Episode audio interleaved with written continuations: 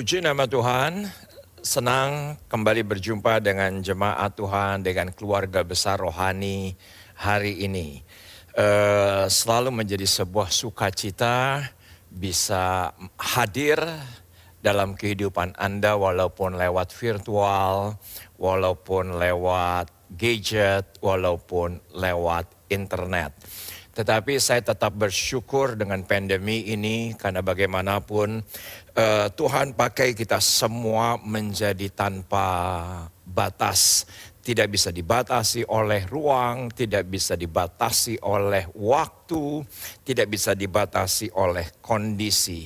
Kapan pun, di mana pun, pelayanan kita bisa terus berjalan tidak bisa dibatasi oleh apa pun. Dan itu adalah overflow. Itu adalah luapan. Bahwa pandemi ini tidak menghentikan luapan anugerah Tuhan. COVID-19 tidak menghentikan luapan hati Tuhan untuk Tuhan memenangkan bangsa-bangsa. Beberapa hari yang lalu saya menerima satu gambar meme di mana iblis berkomunikasi dengan Yesus. Iblis mengatakan bahwa oleh karena COVID, gereja tutup. Tetapi di meme tersebut Tuhan Yesus berkata justru karena COVID, sekarang gereja ada di setiap rumah-rumah. Itu adalah overflow. Itu adalah luapan. Nah kita akan pelajari overflow luapan ini agar semua Anda yang ada di rumah. Di, justru di saat zaman pandemi ini merasakan luapan kesembuhan, luapan kasih karunia, luapan kemenangan. Apa pun juga bahkan dosa sekalipun tidak bisa dapat menghentikan luapan kebaikan Tuhan dalam kehidupan kita. Kita akan berdoa. Bapak terima kasih untuk luapan anugerah, luapan kasih karunia yang tidak akan pernah dapat tertahankan oleh apa pun juga. Oleh siapa pun juga, bahkan oleh karena dosa sekalipun. Dan hari ini jemaatmu hadir beribadah dengan dengan kehausan yang luar biasa. Siap untuk menerima luapan anugerah yang datang dari atas luapan kasih karunia yang datang dari atas dan biarlah semua kami menikmati luapan hebat ini. Kami siap untuk belajar akan Engkau yang adalah firman. Sama-sama yang siap kita katakan amin. Kita akan langsung buka Alkitab kita. Kita akan lihat yaitu adalah Yohanes 20 satu dari ayat yang ke satu hingga dengan ayat yang ke enam. Dan sebelum kita baca ayat ini, yuk sama-sama ambil live chatnya, ambil uh, komennya kalau Anda beribadah setelah ibadah premier, Anda ketik demikian arti iman, yaitu adalah aku siap menerima luapan anugerah Tuhan hari ini. Perhatikan Yohanes 21 ayat 1 hingga dengan ayat yang ke-6 demikian firman Tuhan. Kemudian Yesus menampakkan diri lagi kepada murid-muridnya di pantai Danau Tiberias dan ia menampakkan diri sebagai berikut. Di pantai itu berkumpul Simon, Petrus, Thomas yang disebut Didimus, Nathanael, dari Kana yang di Galilea, anak-anak Zebedius, dan dua orang muridnya yang lain. Ayat yang ketiga, kata Simon Petrus kepada mereka, aku pergi menangkap ikan. Karena semua kita tahu, uh, itulah usaha daripada Petrus, itulah kehidupan sehari-hari daripada Petrus dan tidak ada yang salah di sini karena bagaimanapun juga Petrus harus memberi makan dirinya sendiri dan juga keluarga yang ada. Tidak ada yang salah. Kata mereka kepadanya, kami pergi juga dengan engkau. Mereka berangkat lalu naik ke perahu, tapi malam itu mereka tidak menangkap apa-apa. Padahal Penafsir berkata bahwa mereka sangat profesional, penafsir berkata bahwa mereka itu sangat ahli tapi didapati malam itu semalam-malaman mereka tidak mendapatkan apa-apa. Nah ini yang menarik perhatian saya yaitu ayat yang keempat. Dan sengaja uh, slide yang akan diperlihatkan kepada Anda kita pertebal ayat ini. Ketika hari mulai siang, Yesus berdiri di pantai. Akan tetapi murid-muridnya itu tidak tahu bahwa itu adalah Yesus. Menurut saya ini penting. Kita harus berhenti di ayat ini sebetulnya. Karena sering kali benar kita kalau melihat daripada perikop ini happy ending.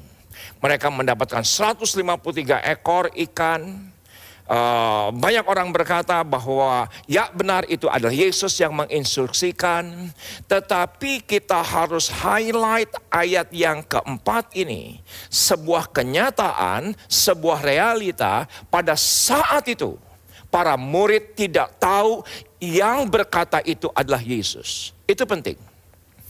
Jadi bagi bagi bagi para murid itu orang nggak jelas bagi para murid itu orang yang tidak dikenalnya. Bagi para murid itu bukan siapa-siapa. Sampai dengan ayat yang keempat. Jadi bukan apa-apa, bukan siapa-siapa, orang yang tidak dikenal, orang yang nggak penting buat mereka sebetulnya. Tapi bagaimanapun juga, mereka nggak tahu bahwa itu adalah Yesus, tetapi orang yang tidak dikenal itu, Orang yang tidak penting itu bukan apa-apa dan bukan siapa-siapa. Memberikan instruksi. Kata Yesus kepada mereka, hai anak-anak, adakah kamu mempunyai lauk pauk? Jawab mereka, tidak ada. Nah yang menarik adalah ayat yang keenam. Ternyata orang yang tidak dikenal itu, unidentified person itu, orang yang di mana mereka nggak tahu siapa itu, mereka nggak tahu itu Yesus ada kemungkinan karena jarak. Karena jarak yang yang yang cukup jauh, ada kemungkinan mereka nggak melihat bahwa itu adalah Yesus. Dan apa yang terjadi? Tebarkanlah jalamu di sebelah kanan perahu, maka kamu akan memperoleh. Lalu mereka menebarkannya, dan mereka tidak dapat menariknya lagi karena banyaknya ikan itu dan semua kita tahu mereka mendapatkan 153 ekor banyaknya. Posisi murid itu kenapa sampai taat kepada orang yang gak jelas? Kenapa sampai mereka mendengar perkataan dari orang yang entah berantah? Kenapa saya katakan demikian? Ya karena ayatnya berkata walaupun Yesus menampakkan diri, tapi murid-murid nggak tahu bahwa itu adalah Yesus posisi murid seperti apa? Menurut saya sudah dalam keadaan pasrah. Karena semalam-malaman tidak mendapatkan ikan. Yang mana mereka adalah profesional, yang mereka adalah para ahli, yang bertahun-tahun itu adalah mata pencaharian mereka. Tapi pada sebuah titik mereka pasrah. Dan yang kedua yang kita bisa pelajari daripada ayat ini, yang kedua mereka ini nurut tetapi ada lagi yang ketiga, yaitu mereka rendah hati. Beberapa minggu yang lalu ada satu pelajaran kerendahan hati yang saya pelajari dengan isi saya, Ibu Elsa. Uh, di hari Senin kalau tidak salah atau hari ya hari Senin tepatnya uh, saya diminta oleh keluarga sahabat saya untuk memberikan pelayanan penutupan peti di Depok. Untuk saya ke Depok itu sudah belasan tahun. Karena ya saya tinggal di Pamulang, gereja ada di Sawangan dan dan jemaat gereja induk kami ada di Depok. Sekian belas tahun itu rute yang biasa kami lakukan. Bisa lewat Sawangan atau bisa lewat tol. Nanti pasar minggu belok kanan uh, Margonda langsung ke gereja. Itu bukan sesuatu yang luar biasa buat saya. Itu bukan rute yang asing buat saya. Tapi ketika akan pergi kira-kira setengah delapan, menantu saya kebetulan Stephen tinggal di rumah, sedang menginap di rumah, Pah mau lewat mana? Saya langsung berkata, ya kayaknya sawangan aja. Karena kalau lewat tol jam segini, pasti banyak orang yang akan pergi untuk berkantor. Oke, Stephen bahkan meneguhkan, iya pak, tol sekarang banyak uh, jalan berlobang. Tapi nggak tahu kenapa, ketika saya duduk, istri saya menggunakan Google Maps. Dan istri saya berkata, Pak, uh, kita nih nggak tahu nih, kita uh, punya waktu cuma tinggal satu jam setengah untuk ibadah uh, pelepasan uh, harus on time, nggak mungkin keluarga yang berduka tungguin kita. Jadi yuk kita pakai Google Maps. Jadi aku bilang begini, ya udahlah pasrah aja. Ya sudahlah, kita nurut aja dengan apa yang dikatakan oleh Google Maps. Dan saudaraku ternyata Google Maps menunjukkan kepada saya jalan yang tidak pernah saya lalui. Yang nggak tahu nama jalannya itu apa.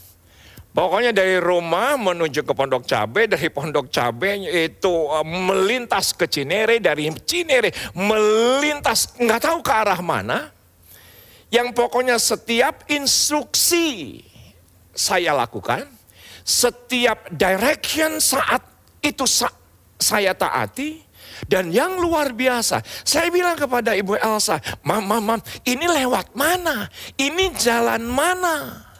Dan saudaraku, istri saya berkata, ya sudahlah, nurut aja. Dan yang luar biasa, menurut perkiraan kalau lewat jalan normal yang saya tahu bisa dua jam, saudaraku, oleh karena pasrah, nurut dan rendah hati bisa sampai ke tempat tujuan hanya satu jam lima menit. Saya bersuka cita dan saya langsung berkata kepada istri saya, saya dapat pelajaran soal rendah hati. Sekarang saya bisa mengerti apa yang terjadi dengan para murid ketika itu. Mereka dalam keadaan pasrah, sudah semalam-malaman tidak mendapatkan ikan. Ketika ditanya apakah ada lauk pauk, tidak ada. Orang yang tidak dikenal, bukan apa pun, bukan siapa pun. Tiba-tiba berkata, tebarkanlah jala ke sebelah kanan. Tetap nurut. Dia nggak bilang ini, lu siapa? Lu so tau banget. Lu kok ngatur-ngatur gue? Lu gue kan lebih berpengalaman. Saya betapa banyaknya hari ini mendapati orang-orang yang demikian. Yang berkata ketika dikoreksi, ketika diberi masukan yang lebih baik. Bukannya didengar. Tetapi lu ngatur-ngatur gue. Lu tahu apa? Gue lebih senior. Masa gue yang harus nurut sama lu? Saudaraku, itu bukan tindakan bijak menurut saya. Saya tidak akan pernah sampai satu jam menuju ke Depok. Kalau saya mengeraskan hati dan merasa lebih tahu. Tapi sekian minggu kemudian saya punya pengalaman lagi. Saya punya pengalaman lagi. Satu siang Ibu Elsa berkata, Pak, kita uh, kita uh, ngopi yuk sore. Dan akhirnya saya mengambil keputusan dengan Ibu Elsa juga ada sebuah kebutuhan. Kami ngopi sore itu di sebuah mall di Jakarta Selatan. Saya bilang sama Ibu Elsa, Mam kita nggak boleh kemalaman. Kita jam 7 saya akan punya jadwal khotbah di Taman Doa Rumah Pengobatan live streaming. Dan apa yang terjadi? Saudaraku, uh, saya meninggalkan mall itu jam 5.30 saya merasa cukup pas satu jam setengah menuju ke Taman Doa Rumah Pengorbanan di Depok. Apa yang terjadi? Saudaraku saya katakan kepada Ibu Elsa, seperti sekian minggu yang lalu, yuk kita gunakan Google Maps. Tetapi ada sebuah pengalaman yang lebih luar biasa lagi. Saudaraku, dari mall tersebut menuju ke Lebak Bulus, dan saya berkata, nanti kalau sudah lewat Cilandak Town Square, kita masuk ke tol baru. Masuk ke tol baru, langsung menuju ke Depok, tol yang baru. Ibu Elsa berkata, oke. Okay. Dan ketika sampai ke Cilandak Town Square, ternyata Google Maps-nya bilang begini, lurus menuju pasar minggu. Padahal ketika saya lihat, itu merah itu merah, tapi lewat jalan tol yang baru, tidak direkomendasikan, tapi jelas-jelas biru. Saya harus ambil keputusan. Dan akhirnya saya ambil keputusan, saya bilang itu jelas-jelas merah. Kita bukannya nggak mau taat, tapi jelas-jelas merah. Saudaraku apa yang terjadi? Saya ambil ke kiri dan ambil jalan tol baru. Saudaraku Anda tahu, ternyata Google Maps yang ngasih tulisan di bawahnya, unknown road. Jadi Google Maps yang nggak tahu bahwa itu ada jalan baru. Gitu ceritanya. Ketika sampai, ternyata, Pak, ini jalan tol baru, ya benar lancar. Tapi kan kita tahu, di ujungnya, nanti kita keluar menuju ke Depok, itu kita harus lewati jalan yang macet. Dan apa yang terjadi? Ternyata Google Maps-nya bisa mendeteksi kembali itu jalan, diinformasikan kamu harus keluar jalan daripada gate uh, Andara. Dan apa yang terjadi? Kita ikuti jalannya pada sampai sebuah titik, ada informasi dari Google Maps bilang gini, belok kanan dan masuk ke jalan tol Cinere.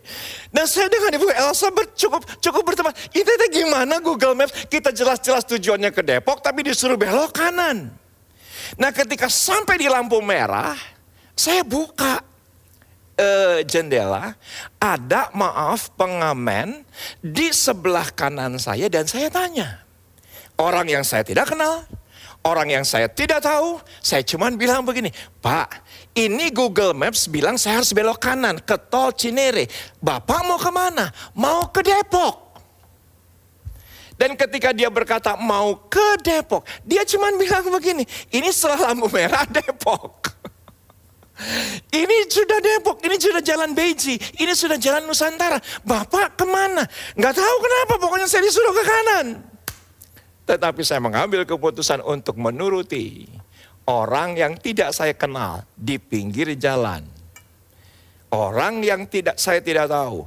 Mungkin saja dia salah, tetapi ketika kita pasrah, kita nurut, kita rendah hati. Saya tahu persis semua Anda akan sampai pada tujuan ilahi dalam kehidupan kita. Nah perhatikan dari mana overflow-nya. Dari mana konteks overflow-nya? Perhatikan tangan saya ketika mereka lepaskan jala ke sebelah kanan. Siapa yang setuju dengan saya itu ikan 153 ekor enggak janjian. Ada di satu tempat di mana jala itu ada. Tidak mungkin. Kenapa? Karena semalam-malaman mereka sudah tidak mendapatkan ikan.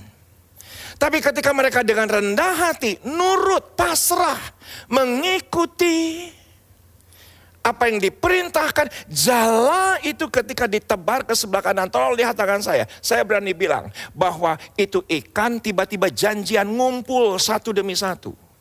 Dan mereka sampai pada jala. Dan ketika diangkat 153 ekor ikan. Itu adalah kekuatan daripada kerendahan hati. Kita akan tutup. Kita akan lihat di bagian ini. Yehezkiel 47. Yehezkiel 47. Sungai yang keluar dari bait suci. Ini merupakan doa daripada saya agar hati kita, hidup kita, apa saja yang kita kerjakan. Saudaraku ketika kita punya kerendahan hati, Tuhan bisa luapkan semua yang baik dalam kehidupan kita. Saudara masih ingat apa yang terjadi dengan Nuh ketika itu? Karena dengan pasrah, nurut, rendah hati, mengikuti apa yang Tuhan perintahkan untuk membuatkan bahtera. Saudaraku peneliti mengatakan bahwa yang terkumpul ketika itu 50 ribu ekor binatang. Baik yang melata, baik yang di udara. Siapa yang sepakat dengan saya? Hanya dengan kerendahan hati Nuh. Itu yang namanya binatang ngumpul sendiri. Nggak mungkin Nuh 50 ribu ekor binatang dia buru tidak mungkin. Pasti ngumpul sendiri. Saudaraku, itu adalah overflow. Saya berdoa, saudara sungguh-sungguh mengalami berkat Tuhan yang luar biasa. Di mana Tuhan yang kirimkan itu sendiri dalam kehidupan kita. Saudaraku tulis di chat saat ini, tulis di komen saat ini, biar hidupku menjadi jala yang terbuka dan berkat Tuhan mengalir, meluap ke dalam kehidupanku. Kita lanjutkan. Sungai yang keluar dari bait suci, Yehezkiel 47, tentunya overflow. Karena posisi daripada bait suci, posisi daripada Yerusalem itu adalah sekitar 300 meter di atas permukaan air laut. Kalau ada titik nol daripada permukaan air laut, kira-kira 300 meter di atas permukaan air laut. Pastinya ketika sungai itu mengalir dari bait suci, dari Yerusalem, itu pasti overflow, mengalir. Kemudian ia membawa aku kembali ke pintu bait suci dan sungguh ada air keluar dari bawah ambang pintu bait suci itu dan mengalir menuju ke air ke timur sebab bait suci juga menghadap ke timur dan air itu mengalir dari bawah bagian samping kanan dari bait suci itu sebelah selatan mesbah. Yang menarik perhatian saya, ke mana sungai itu mengalir? Dan itu sangat penting untuk kita pelajari, yaitu ayat yang ke-8.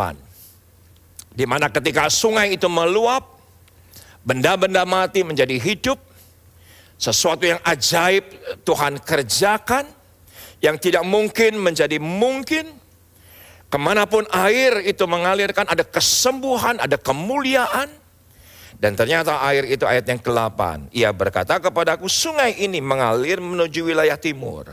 Dan menurun ke arah Yordan. Dan bermuara di laut asin, air yang mengandung banyak garam. Dan air itu menjadi tawar. Sehingga ke mana saja sungai itu mengalir, segala makhluk hidup.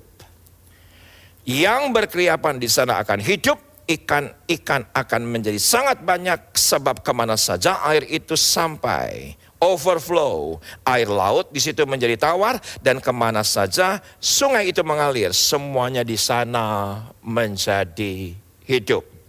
Saudaraku, rendah hati tampaknya lemah. Ya. Tetapi sangat kuat. Terlihat sepertinya di bawah, tetapi sesungguhnya ada di atas. Hati-hati, semakin hari ada seorang hamba Tuhan berkata, ini adalah deceive era. Apa itu deceive era? Yaitu adalah di mana momen-momen, di mana era, di mana momentum yang segala sesuatunya menipu. Segala sesuatunya menipu. Tapi biarlah kebenaran hari ini kita tidak tertipu. Ya kerendahan hati. Itu sepertinya kita lemah padahal kita kuat Kerendahan hati itu sepertinya di bawah, tapi sesungguhnya kerendahan hati itu di atas. Itu penting. Yang pertama yang saya bisa pelajari, orang yang rendah hati pasti akan belajar terus. Karena dia merasa belum pandai. Ketika ada masukan, ketika ada koreksi, dia akan terus belajar. Ya benar, tidak semua yang yang yang yang yang yang yang koreksi atau kritik atau masukan kita harus terima, kita juga harus timbang. Tetapi hati kita itulah yang penting. Ketika sikap hati kita benar di hadapan Tuhan, bahwa eh, kita mau terus rendah hati, mau terus belajar, maka menurut saya orang yang rendah hati sikap yang pertama adalah karena dia merasa tidak pandai, karena dia merasa tidak pintar, dia akan terus belajar. Saya tadi berkata bahwa ini deceive era, ini deceive moment, hati-hati. Sepertinya kita tahu, sepertinya kita bisa, sepertinya kita mampu, padahal segala sesuatu sudah berubah. Hati-hati ini era yang sangat membuat banyak orang Kristen, bahkan gereja tertipu. Ah nanti aja nggak usah bikin online. Susah. Dulu kan kita ribuan orang, nanti sebentar lagi juga dibuka lagi. Nanti juga sebentar onsite lagi. Padahal semua kita tidak tahu. Saudaraku, yang lama tidak akan pernah kembali lagi. Dan saya tahu pasti ada seorang hamba Tuhan yang juga pemilik perusahaan yang sangat terkenal 5 sampai 10 tahun yang lalu, dia berkata kepada saya, "Kang, yang namanya setiap bulan cuma perusahaan. Pegang 100-200 miliar biasa. Pegang yang namanya cash flow, penjualan per bulan 200-300 miliar itu mah biasa. Tetapi ketika saya dapati hamba Tuhan dan juga sahabat saya yang juga sekaligus pengusaha, ternyata harus melego semua aset. Melego semua aset. Dan apa yang terjadi ketika saya tanya, apa yang salah? Ternyata dia bilang begini, kesalahan terbesar kami, kami tidak mau belajar dari penjualan yang semula offline, sekarang online. Dia berkata sekarang bukan hanya kami nggak pegang 200-300 miliar setiap bulan. Sekarang kami sudah menyatakan bahwa perusahaan kami bangkrut. Kenapa? Karena tidak mau belajar. Saya berdoa jemaat Tuhan, kita harus menyesuaikan diri. Lemesin aja. Lentur dengan keadaan. Kalau memang zamannya seperti ini. Kita yuk cepat belajar, cepat buka diri, cepat baca buku. Cepat mendengar. Jangan merasa hebat, jangan merasa sok tahu. Tidak akan pernah. Justru orang-orang yang menganggap rendah hati itu rendah. Rendah hati itu lemah. Rendah hati itu nanti kita diinjak-injak. Saudaraku, justru ini adalah deceive moment. Di mana banyak orang yang tertipu yang mana mereka merasa, enggak lima tahun yang lalu saya bisa, sepuluh tahun yang lalu saya tetap bisa bertahan. Ini zaman sudah berbeda. Tidak akan pernah kembali lagi dengan masalah. Mungkin ada di antara Anda, oh enggak apa-apa, hari ini saya masih oke okay kok.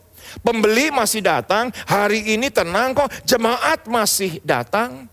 Tetapi Anda harus mengerti, jemaat atau pembeli yang datang hari ini bagaimanapun juga, umurnya akan terus bertambah dan digantikan dengan generasi yang baru.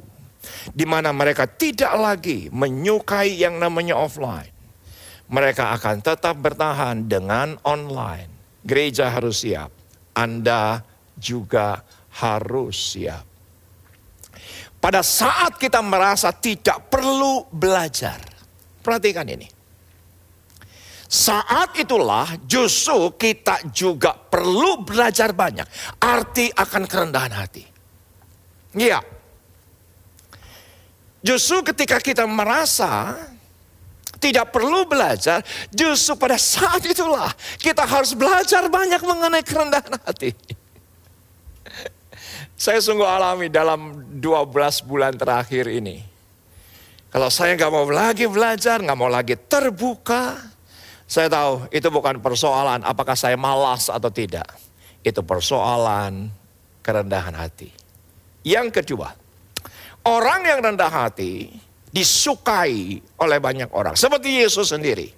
Seperti Yesus sendiri. Ia dikasih oleh Allah dan dikasihi oleh manusia.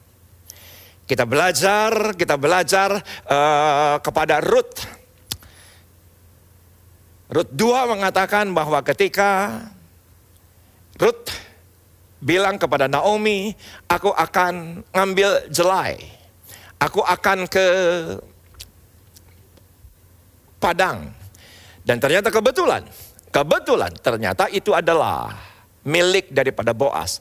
Ayat yang di bawahnya berkata, ketika Boas sampai di ladang, dia berkata apa? Dia bilang begini kepada semua pekerjanya bahwa Tuhan memberkati engkau. Betapa rendah hatinya seorang namanya Boas. Dia yang pemilik ladang, dia bos, tapi punya akhlak yang luar biasa mulia Bukan bawahannya terlebih dahulu, tetapi dia yang terlebih dahulu berkata, Tuhan memberkati engkau. Itu adalah akhlak ilahi. Dan semua kita mengerti dari kehidupan seorang Boas. Lahir Obed, lahir Isai, lahir Daud. Ujungnya Yesus yang menjadikan Anda dan saya diselamatkan. Itulah overflow. Dari seorang Boas mengalir aliran aliran ilahi. Jangan pernah merasa mulia dengan merendahkan orang lain. Jangan merasa kita lebih tinggi ketika kita merendahkan orang lain. Jangan kita merasa lebih hebat dengan kita mencibir keberadaan orang lain. Karena kemuliaan akan dimiliki oleh mereka yang rendah hati. Orang yang rendah hati akan mudah bergaul. Orang yang uh, rendah hati akan disukai oleh banyak orang. Orang yang rendah hati akan mudah lobbying, lobbying akan dibuka, networking akan dibuka. Segala sesuatu akan dibuka, pertemanan akan dibuka. Dan kalau boleh saya bersaksi satu hal hari ini. Kalau saya ada sebagaimana saya ada hari ini. Saya tidak punya harta banyak. Tapi saya punya teman banyak. Saya punya teman banyak. Dan menurut saya harta di hari terakhir justru di hari pandemi bukan sekedar uang yaitu pertemanan, yaitu persahabatan. Dan dibutuhkan kerendahan hati. Jangan anggap dirimu paling mulia. Enggak, saya paling bisa, saya paling senior, saya yang paling dipakai Tuhan. Saudaraku, yang namanya networking akan tertutup. Bukankah Alkitab dengan jelas berkata, tidak baik engkau seorang diri saja. Karena bagaimanapun tidak ada yang pernah orang berhasil sendirian. Kita membutuhkan orang lain. Yang ketiga, kita akan pelajari. Orang yang rendah hati pasti dapat mengendalikan dirinya. Walaupun dia merasa benar, walaupun dia merasa hebat, walaupun dia merasa berpengalaman, dan lebih mementingkan kepentingan bersama. Seperti ketika para murid ketika itu tidak mendapatkan ikan semalam-malaman. Kalau dia mementingkan dirinya sendiri, ah nggak pusing, keluarga saya nggak makan juga nggak apa-apa. Enggak perlu nurut, ini orang nggak jelas. Bukan apa-apa dan bukan siapa-siapa. Ngapain nurut orang nggak jelas. Saudaraku kita tidak akan pernah sampai untuk kepentingan bersama. Itu memuliakan nama Tuhan. Saya mengucap syukur, saya ketemu dengan orang yang tidak jelas di perempatan lampu merah. Saya bertanya, ini Google Maps harus ke kanan. Cinere, Depok di mana? Untung saya nurut. Dan ketika saya nurut apa yang terjadi, maka kepentingan bersama saya datang bisa datang on time. Tidak terlambat dan akhirnya memuliakan nama Tuhan. Orang yang rendah hati pasti dapat mengendalikan dirinya. Pasti bisa mengendalikan dirinya. Karena dia tahu bahwa kekuatannya terbatas. Dia tahu bahwa kekuatannya tidak seberapa. Yang keempat, Orang yang rendah hati selalu mengucap syukur dalam segala hal dan mengandalkan Tuhannya. Karena kita tahu bahwa semua datang dari atas, tidak ada yang baik dalam kehidupan kita. Tidak ada yang mulia dalam kehidupan kita. Tetapi biarlah kita tetap rendah hati. Dan Anda harus chat uh, slide ini. Walaupun ini bisa di capture, tapi tolong diketik supaya ketika Anda mengetik itu ada kekuatan daripada kerendahan hati yang mana Yesus yang mana Yesus adalah contoh daripada kerendahan hati yang luar biasa.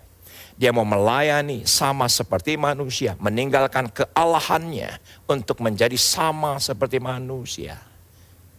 Perhatikan, kesalahan yang membuat kita rendah hati itu lebih baik Bukan saya berkata saya mentolerir dosa. Tapi bagaimanapun juga dalam kehidupan pasti ada ketidaksempurnaan. Ketidaksempurnaan, saya tidak mentolerir dosa, ketidaksempurnaan akan membuat kita rendah hati itu lebih baik daripada sebuah pencapaian, sebuah keberhasilan yang membuat kita sombong. Yang membuat kita sombong. Dengan pelayanan gereja online, setiap minggunya saya review. Saya tuh bersyukur kepada Tuhan kalau ada yang gak sempurna. Kenapa? Justru supaya gak sombong. Saya tuh bersyukur kalau ada segala sesuatu kesalahan, ketidaksempurnaan, keterbatasan. Saya bersyukur walaupun saya berusaha untuk memberikan kepada semua Anda pelayanan production konten ini sempurna. Tapi saya kadang-kadang bersyukur bukan karena pencapaian demi pencapaian, yang saya syukuri terhadap kesalahan dan keterbatasan itu pun kita harus bisa syukuri. Karena dengan orang yang rendah hati dia akan terus belajar. Harus dibedakan orang yang rendah hati dan rendah diri. Saya tidak akan berpanjang lebar untuk membahas mengenai rendah diri, tetapi Anda bisa foto dan saya sengaja untuk menuliskan pemaparan apa sih rendah diri itu. Rendah diri sama dengan minder yang tidak punya prinsip. Orang minder nggak punya prinsip. Pasti nggak punya prinsip. Tidak ada keteguhan. Justru orang rendah hati punya keteguhan. Dia akan menjadi orang yang ragu-ragu senantiasa, tidak tegas, bingung, selalu merasa kalah dengan yang lain, dan tidak memiliki motivasi untuk belajar dan berkembang. Masuk ke zaman online, minder karena nggak punya alat, minder karena nggak punya sumber daya. Akhirnya apa? Ragu-ragu dan tidak lakukan apa pun. Itu minder, itu rendah diri. Ini zaman sudah internet, yang lama sudah berlalu dan tidak akan pernah kembali lagi ke masa mendatang sekalipun. Tapi ketika minder, ya gue minder dah. Saya mau orang kampung, saya mau bukan apa-apa, saya mau bukan siapa-siapa. Minder dah, akhirnya ragu-ragu, tidak mengambil keputusan yang cepat, dan tidak melakukan hal-hal yang produktif. Itu rendah diri. Nah yang kedua, yang terakhir, orang yang rendah diri selalu takut menghadapi kenyataan. Takut menghadapi kenyataan. Ba tapi bangga dengan masa lalunya. Itu orang rendah diri. Bangga dengan masa lalu, padahal lupakan segala sesuatu yang lalu. Kita terus berlari-lari ke depan, kata Rasul Paulus. Tapi tidak realistis ketika menghadapi masa mendatang. Tidak real ketika melihat persoalan masa mendatang. Kenapa? Karena minder. Karena rendah diri. Karena ragu-ragu. Karena takut meng, uh, melakukan kesalahan. Tidak menjadi risk taker. Saudaraku, terkadang kita harus menjadi risk taker. Kita menjadi orang-orang yang berani mengambil resiko. Berani mengambil resiko. Ketika gereja online ini diadakan, ketika, kita bangun sedemikian rupa, kita kami harus jual aset. Yang penting kami harus jual untuk membangun online. Saya tahu itu beresiko. Tapi harus ada orang-orang yang berani mengambil risiko. Karena kita mau terus belajar dan rendah hati. Melakukan apa yang Tuhan inginkan dalam kehidupan kita. Saya tahu persis, pelajaran hari ini sangat luar biasa. Sangat memberkati kita. Dan di akhir ibadah ini yuk sama-sama live chat dan Anda katakan, aku hari ini biarlah didapati Tuhan menjadi orang yang rendah hati. Kita berdoa. Bapak terima kasih untuk pengajaran yang luar biasa hari ini. Engkau tunjukkan kemuliaanmu. Enggak apa-apa sepertinya kami dalam keadaan lemah tapi sesungguhnya kami kuat. Enggak apa-apa dianggap orang kami rendah tapi sesungguhnya di hadapan Tuhan kami ditinggikan, tidak apa-apa kami disepelekan, tapi Tuhan yang permuliakan. Bapa, Engkau berikan hati yang benar kepada seluruh jemaatmu hari ini yang sangat diberkati oleh Tuhan luar biasa dan luapan kasih karunia, muzizat, kekayaan berlimpah-limpah dalam kehidupan kami. Amin.